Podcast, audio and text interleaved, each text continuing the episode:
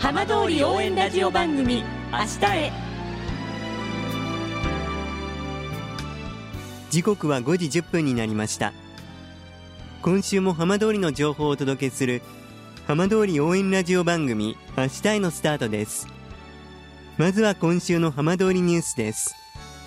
東日本大震災と東京電力福島第一原発事故の発生から今日で12年となりました。県内外への避難者は依然として2万7000人を超えています。この春は帰還困難区域のうち特定復興再生拠点区域の避難指示解除が前進する見通しで復興拠点を起点に帰還困難区域全体の避難指示解除の道筋が注目されています。さて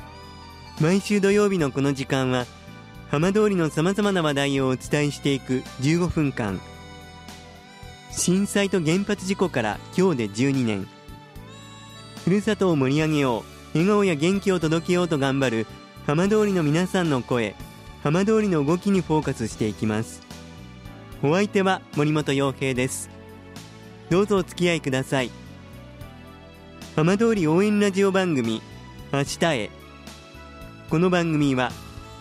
バッテリーテクノロジーでもっと自由な未来へ。東洋システムがお送りします。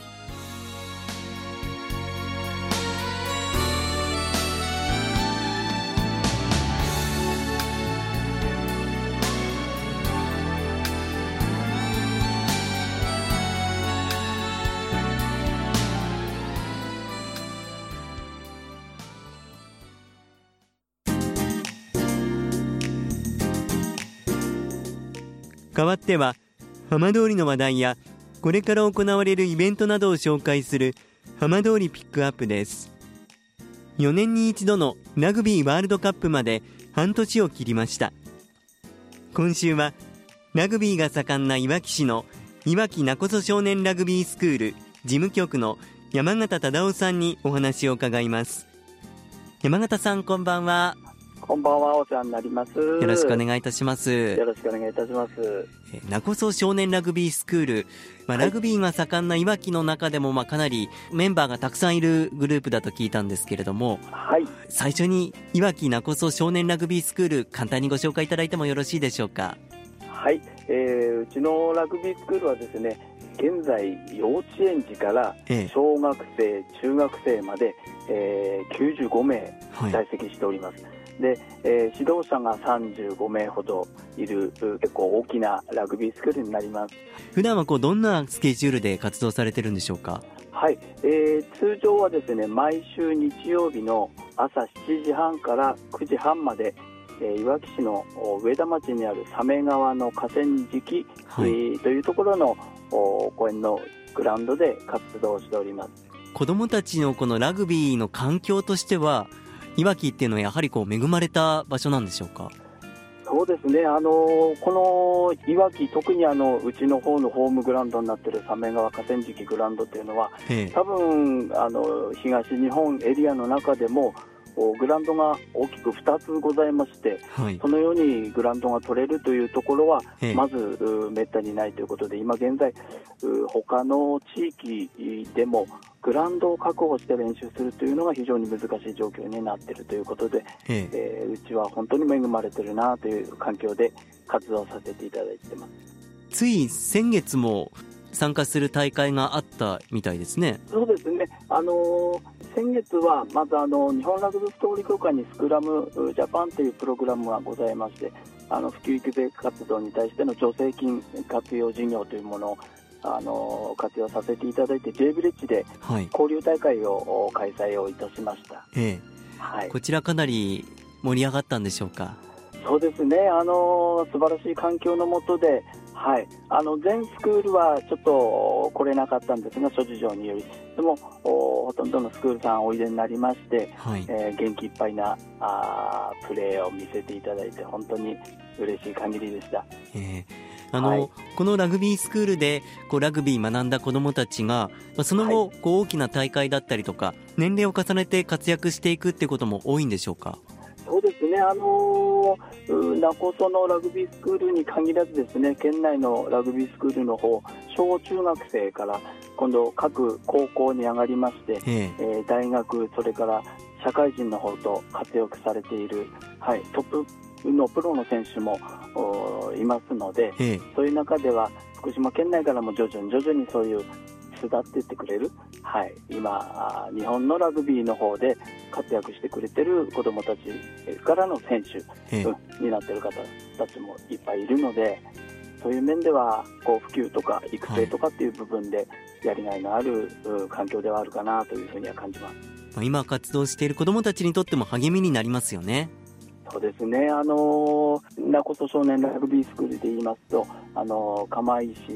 岩手県の釜石の方で、はい、えー、釜石の c レブスというところでキャプテンやってる小野光大選手なんていうのは、うちのラグビースクール出身ですので、えー、トッププレーヤーとして現在活躍している選手がいるっていうのは、やっぱり心強いですよね。え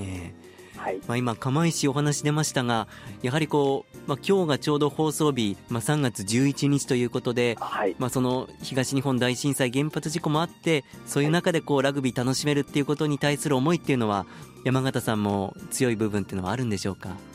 ですね、あのー、この私たちの拠点となっている鮫川河川敷のグラウンドも、えー、津波によってえー、被害を受けたところだったんですが、それでもあのその当時、今現在の福島県ラグビーフットボール協会のあの名誉会長である沼秀夫さんの方からあのご尽力いただいてすぐにグランドを活動できるような風にしていただいて、でそれからもう脈々と私たちは、うん、子どもたちのために何かできるかななんてことで進めてきてでも3年4年前ですかねコロナになってしまったんですがそれでも活動をやめずにこう続けてこれたっていうのは、まあ、本当に周りの皆様あに支えていただいて地域の方周りの方たちに協力していただいたおかげかなと思って感謝している次第です。そして今年は4年に一度のラグビーのワールドカップが行われます。やっぱりラグビー関係者として期待されるところも大きいんじゃないでしょうか？はい、えー、4年前ですね、あのー、の大会があってそれから随分とこう子どもたちやりたいという子どもたちも増えましてただ一時そのコロナ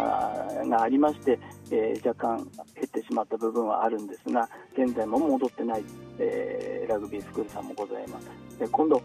また大会がありますのでぜひともまた子どもたちがこうラグビーを見れる環境ですかね。そういうところで携わって一人でも多くのこのラグビーを通して人間形成ということ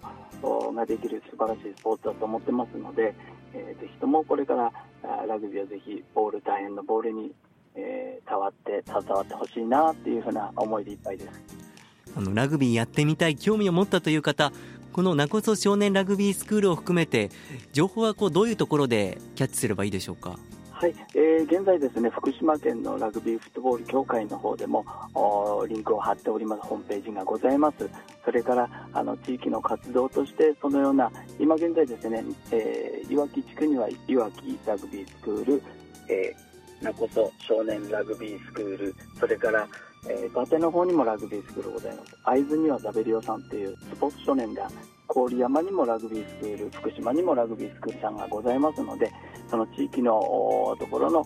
ラグビー関係者の方もしくはあのいろんなところで情報が貼られておりますので、えー、まず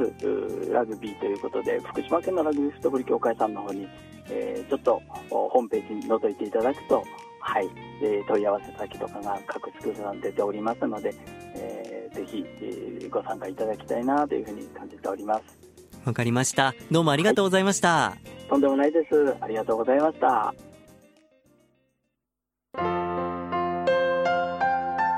浜通り応援ラジオ番組明日へ